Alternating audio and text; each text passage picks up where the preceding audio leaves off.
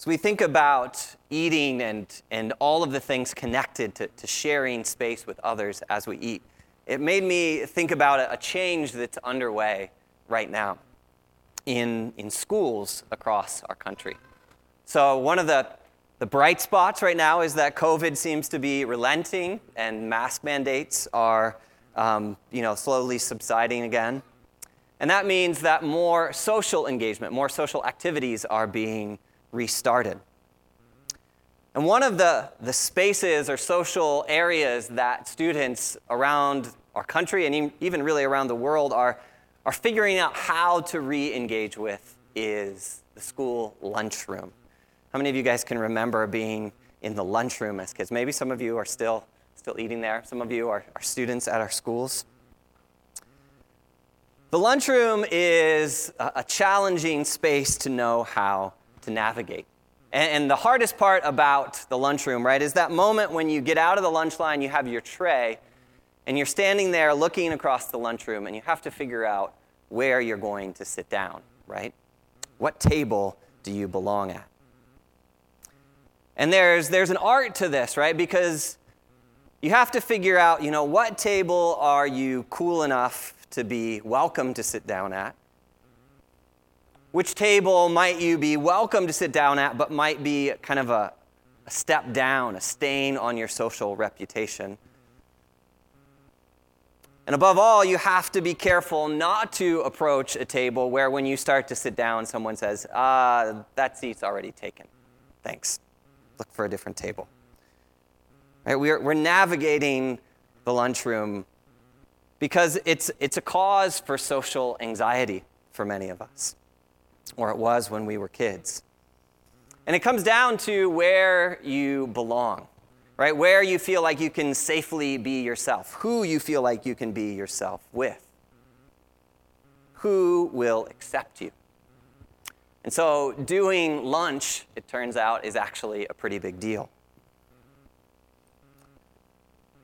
As we grow into adulthood, maybe we are are not required to share a table with others quite as frequently. But it still raises the, question of, of when we do that, who do we do that with?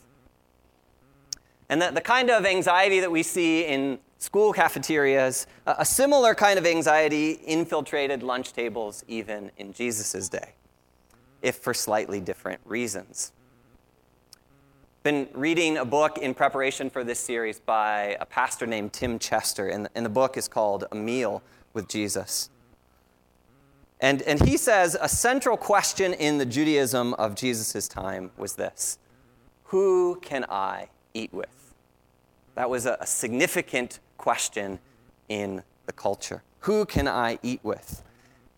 And Chester says doing lunch was also doing theology. Doing lunch was doing theology. In other words, what you thought about God, who you thought God was, dictated who and how you chose to eat, who you chose to eat with, and how you chose to eat. And so, over the next several weeks, we're going to look at some of the reasons that was the case in Jesus' day. Today, I want to kind of locate us and, and, jump right into one of the, the sort of first lunchroom controversies that Jesus gets mixed up in in Luke's gospel. So I'd invite you to open to Luke 5. We're going to pick up in verse 27 in just a second. But the question I want to bring to this passage as we read it together this morning is this How does the way Jesus eats express his theology? How does the way Jesus eats express his theology? What does it say about who Jesus thinks God is? What he says God is like? What does Jesus say in his actions about where God belongs in the lunchroom? Let me pray for us as we so I try to make sure the pulpit doesn't fall apart. And as I begin to teach this morning, let me pray. Lord, I give you thanks that your word comes to us as an invitation to feast, to be filled, to be welcomed, to be known around your table. And Lord, I, I pray that as we feast on your word, that the words of my mouth as I preach through this text, that the meditations of our hearts would be pleasing in your sight. Jesus, it's in your name we pray. Amen. So I've given you this, this reading plan through the book of Luke. And if you happened to pick it up last week, if you read through um, where we started on Wednesday of this week in Luke 4, if you read through the first bits of Luke 4 and the first half of Luke 5 before this passage, you'll see that there's sort of a pattern to, to Jesus' activity in chapters 4 and 5. And it's one that, that continues through the gospel. So, uh, back in chapter 4, Jesus goes into his hometown synagogue in Nazareth. He's come out of his time of testing in the wilderness, he's beginning his ministry. And when he gets into the synagogue, he's handed a scroll from the book of Isaiah. And he opens up to the passage where it says, The Spirit of God is upon me to bring good news to the poor, and freedom to the captive, and recovery of sight to the blind and to set the oppressed free. And after Jesus reads from those verses, he says, you know, in, in your midst, in, your, in this moment, this, this text is being fulfilled. In those verses in Isaiah, Jesus is giving us a foretaste of what his mission is going to look like and who his mission is going to be with. So Jesus proclaims that in the synagogue in Nazareth. It almost gets him killed. He's driven out of the city and he goes to Capernaum. And in, in the synagogue in Capernaum, he encounters a man possessed by evil spirits. And Jesus brings deliverance to that man. He goes uh, next to some, some down and out fishermen in the same village. And he calls them to follow him.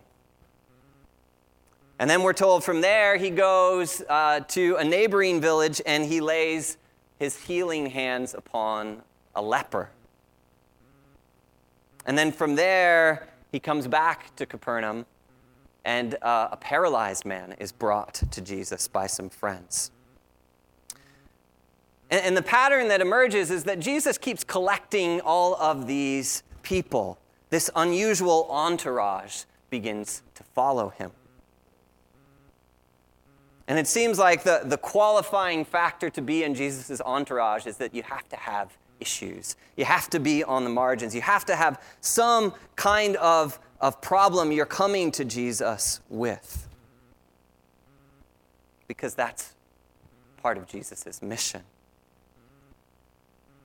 And in today's passage, Jesus takes one step further. He goes to the edge of town and he walks up to a tax booth, a tax collecting booth on the outskirts of Capernaum. And that's where verse 27 picks up. Luke writes After this, after Jesus heals a paralyzed man, Jesus went out and he saw a tax collector by the name of Levi sitting at his tax booth. Follow me, Jesus said to him. And Levi got up, left everything, and followed him. Then Levi held a great banquet for Jesus at his house, and a large crowd of tax collectors and others were eating with them. But the Pharisees and teachers of the law who belonged to their sect complained to his disciples Why do you eat and drink with tax collectors and sinners? Jesus answered them, It is not the healthy who need a doctor, but the sick. I have not come to call the righteous, but sinners to repentance. They said to him, John's disciples often fast and pray, and so do the disciples of the Pharisees. But yours, yours go on eating and drinking. Jesus answered, Can you make friends of the bridegroom, can you make the friends of the bridegroom fast while he is with them? But the time will come when the bridegroom will be taken from them, and in those days they will fast. This is part of what, what commentators call uh, one of the, the controversy stories or sections in Luke. I like to think of it as one of Jesus' first lunchroom disputes. There are going to be a number of, of, of arguments or debates that break out around tables for Jesus. And something about Jesus' table manners here is provocative, is problematic in his context. But before we get into the controversy of that, I want to back up just a little bit and I want to think about how this whole encounter with Levi unfolds in the first place. Luke doesn't give us a lot of backstory in terms of, of who Levi is prior to verse 27. We're simply told that Jesus goes after this man. Jesus is intent on adding him to his entourage of disciples. There's intentionality there. But what do you imagine Levi made of this encounter with Jesus? Jesus walks up to his tax collecting stand, and all Jesus says is, Follow me. And then Levi gets up, leaves everything, and follows him. Now, lots of people have speculated about this, but it's, it's hard, at least for me, to believe that there wasn't some prior interaction, some sort of prior history or relationship before this moment. Last spring, I was watching some episodes of The, the Chosen with our small group. And one of the episodes depicts this, this scene, the calling of Levi, calling of Matthew, in, uh, in, in striking fashion. But one of the things that it, it made me begin to imagine or wonder about is whether Levi might have been hanging around Capernaum and, and seeing Jesus interact with other people. If part, part of those interactions informed this, this moment of calling here in verse 27. And specifically, it made me wonder what if Levi was in the crowd or around the crowd just days before when Jesus heals the paralytic in his town. Right? If you want to look in your Bibles, it's in the verses just, just preceding 27 here. And specifically, what, what came to mind, what I noticed in the passage, is that in that interaction with the paralyzed man, the first thing Jesus does before he heals him is he looks into the eyes of that man and he says, Your sins are forgiven. Your sins are forgiven. Imagine if Levi heard those words. Imagine, even sort of vicariously, what that might have begun uh, to start in, in, in the mind, in the heart of Levi. What it would like, be like for him to hear those same words. Imagine what it would have been like for Levi to not only hear Jesus tell the paralyzed man that his sins were forgiven, but then to watch that same man rise to his feet and then begin to follow Jesus in a new life.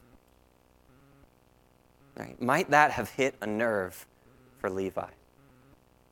Could that have been, even in some small way, Jesus planting a seed in Levi's imagination that he was going to follow up with a few days or a few weeks later?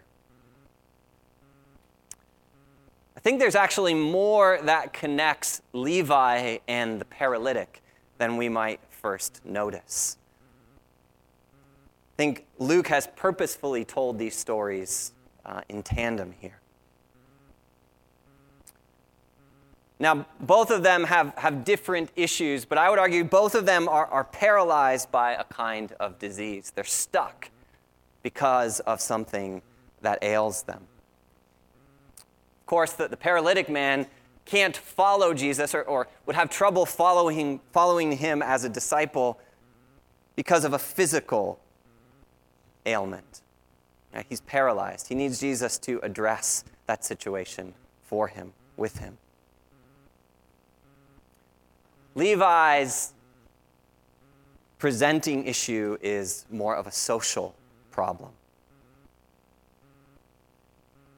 Right? He is on the outskirts, he's on the, the margins of, of his particular village because of the sins he's committed against the people that live there as a tax collector.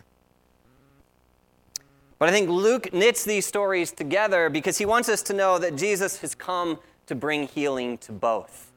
And that the gospel actually speaks to our physical ailments, it speaks to our social isolations. It can bring both physical healing, it can bring repentance and renewal to our relationships as well.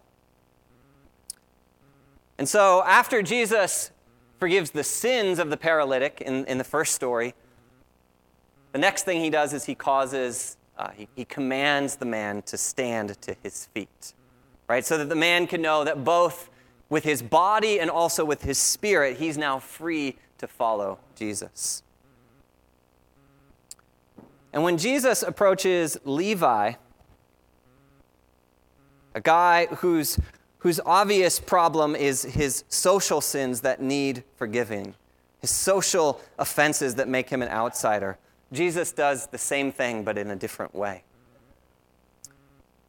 In calling Matthew to follow him, he's calling him into a life of repentance. He's causing him to leave behind the thing that would keep him stuck, would keep him from a life of obedience. But he's also addressing the thing that would paralyze Levi. He's giving Levi an invitation as well to walk in a new way. And so Luke, I think, purposefully alludes to this connection in the way that he records Levi's response. Just like when Jesus spoke to the paralyzed man, and after those words, the man rises to his feet. When he speaks to Levi and says, Come, follow me, Luke says, Levi got up on his feet, left everything, and walked with Jesus. And the first place that Levi's new legs take him is back home. And in verse 29, we're told that Levi commissions this great banquet on the same day for tax collectors and friends that, that are part of his community. People that knew him even in his isolation, in his old life. And given Levi's means, this, this banquet might not have been such an unusual occurrence. What makes this particular meal unusual is that today Rabbi Jesus is also reclining at the table with them. And Jesus isn't just there, Jesus is feasting in the food and the drink that's present. Let me invite you to imagine when you, when you picture this meal, how do you imagine Jesus sort of being in that space and interacting with these sinners and tax collectors? Is he, is he uncomfortable? Is he there because he knows he's supposed to be there? Or is he enjoying himself? Is he drinking and eating and laughing? Does he truly love being in the company of the people at that table? I think that's an important question for us to ask and check our assumptions. Well, Matthew, or, or Levi, as he's called in this passage, hosts this big meal, but, but at the other end of the lunchroom, so to speak, at the other end of the village, at their own conspicuously clean and carefully guarded place of eating. We have the Pharisees and the teachers of the law. And somewhere, you know, after the meal breaks up, they find Jesus' disciples on the street. And they complain to them that, that by choosing to eat with tax collectors and with sinners, they're compromising their spiritual credibility. They're sitting at the wrong lunch table. You don't belong there, you belong over here. As commentator David Garland, in his commentary on Luke, explains, the Pharisees as a group were committed to pursuing a mission for purity, particularly for Israel's purity.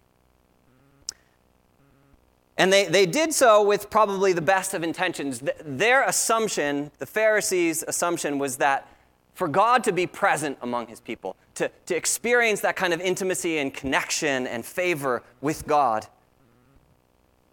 they believed that God required purity from them as a people. Just like all of the, the law requires the holiness and purity of the temple, the place of worship. Pharisees were not priests themselves, but they wanted to bring the purity of the temple, the holiness of the temple, into the, the lives of ordinary Jews. They wanted to bring that holiness into their homes. And so they believed that, that sin or, or a lack of holiness, a lack of, of ritual piety, was the reason that, that God's judgment was being visited upon Israel. It was, it was potentially one of the reasons that the Romans were able to occupy them as a as a country. And so their prescription, their remedy for this problem was what commentator David Garland calls salvation by segregation. If someone broke the law of God, if someone failed to uphold purity in their own life, then they should not be in your home. They certainly should not be around your table. Right? They should not be found in your companions. Otherwise, you'd, you'd be making yourself guilty by association. In a very real way, by, by sharing friendship or sharing space with those who are not pure, you could contaminate yourself. And so I think they thought the best way to get God to come and be with them in their homes, at their tables, was to control that table. It was about keeping the impurity out of that space. That's one strategy to be in mission with God. We have to control everything. We have to make our lives right. We have to defend the borders keep impurity out so that God will come be with us. What I think is interesting is, is I would say Jesus and the Pharisees actually had a very similar mission, at least at, at the, the 30,000 foot level. They both were committed to bringing the holiness and the presence of God into the world and into Israel itself. But they, they reached profoundly different conclusions about two things connected to that mission. They had profoundly different conclusions about who the audience of that mission was. And they had profoundly different conclusions about the approach, the way that mission would be carried out. I want to look at a couple of those things. First of all, for the Pharisees, the audience they assumed God was seeking in his mission, right, were those who strove for righteous living. Those who were trying hard to get it right. Those who were keeping pure. Those who were doing the practices. Those who had good table manners, so to speak. So it didn't make sense to them that somebody like Jesus, someone who they had heard teach and, and they know he knew the Torah, he could, he could preach the scriptures with authority, why would that same rabbi be sharing and drinking from Levi's wine cellar? Why would he be at that table? They thought Jesus had chosen the wrong audience.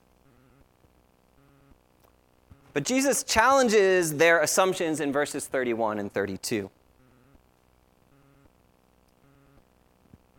He says this to them about audience. He says, It is not the healthy who need a doctor, but the sick. I have not come to call the righteous, but sinners to repentance. In other words, Jesus is saying, I am interested in an audience with those who need holiness, I'm interested in an audience with those I can bring my holiness to as a gift. Michael Card, who's a, a, singer and songwriter, has a devotional commentary on Luke. And on this, this particular passage, he says, I find it fascinating that Jesus does not actually reject the Pharisees' distinction between the righteous and the sinner, right? Meaning, Jesus would acknowledge that, that the people around Levi's table have legitimate issues. There's real stuff in their life that needs to be dealt with. They are, he, he's not denying they are sinners. But Card goes on to say it's only that when given the choice, Jesus chooses sinners. Those are the people Jesus wants to eat with.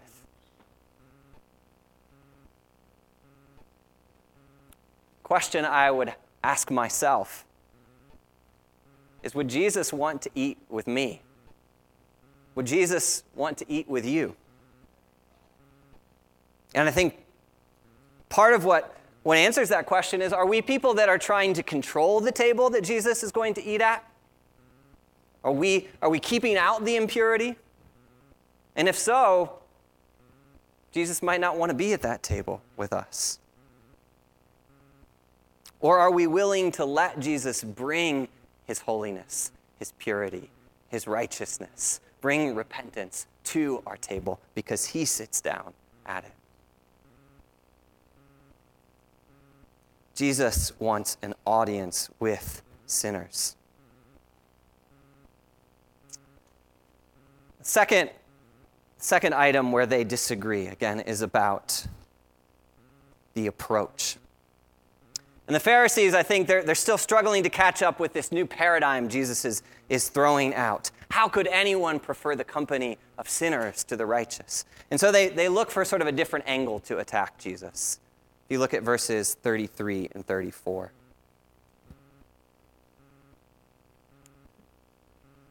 They suggest that Jesus should take a page from John the Baptist, that Jesus should take a page from the Pharisees themselves.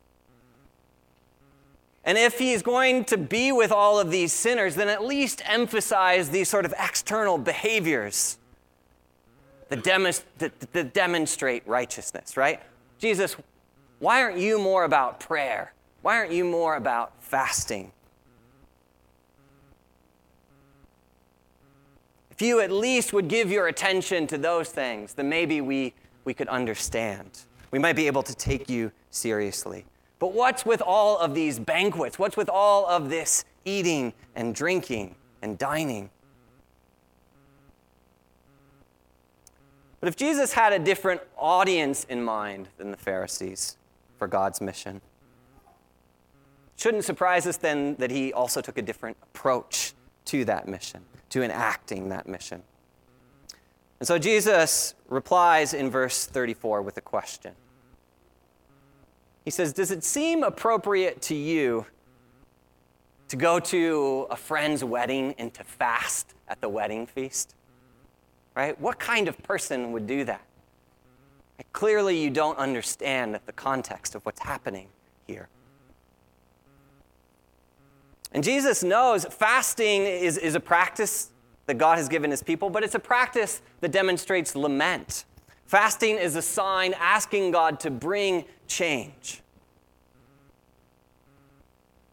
But Jesus says, I'm going to come eating and drinking because today is Israel's wedding day. Right, today is the day that God has come to be with his people, to sit down at a table with them because most of those people would never think themselves worthy to come and sit at God's table. So God has chosen to come sit with them. And so I am going to go on eating and drinking. The mission of God, the kingdom of God, is for sinners. And Jesus says the means by which that mission will be accomplished is through this long series of banquets and dinners. And I wonder if that's how we think about discipleship. Right? Does our model of, of mission and discipleship, does it leave space for, for the primacy of those two things, for sinners and for dinners? Is that what we think about when we do discipleship? Right? Do we assume that the people God wants to show up and bring his holiness to are people that are broken, people with real needs, people that don't have all the table manners in order? And do we assume that, that the practice of discipleship is as much about what we do in our homes and around our tables and our interactions with people out there as it is with what we do here at the church? I think Luke is going to keep revisiting this as we continue these next several weeks. But I want to finish by giving, giving us two invitations. Oh, there we go. Two invitations to practice this. And the first is, again, what I, what I shared at the beginning of our time this morning to, to take seriously sort of an acting and eating and drinking approach to discipleship. And in a really easy way, we're trying to make it as easy as possible to do that is to, to sign up for one of these table groups, to just get in the habit of, of having other people, other sinners around our table with us eating and drinking together. So if you haven't done that, please give it some serious thought. It's a way to practice, and I, and I think it will actually make these next few months of teaching more meaningful. And the second and, and more immediate invitation is to invite you to come and be at the table Jesus has prepared himself the meal that, that he's provided with his own body and blood. And so, if you count yourself among the sinners that Jesus would come and sit among, then you are welcome to this meal.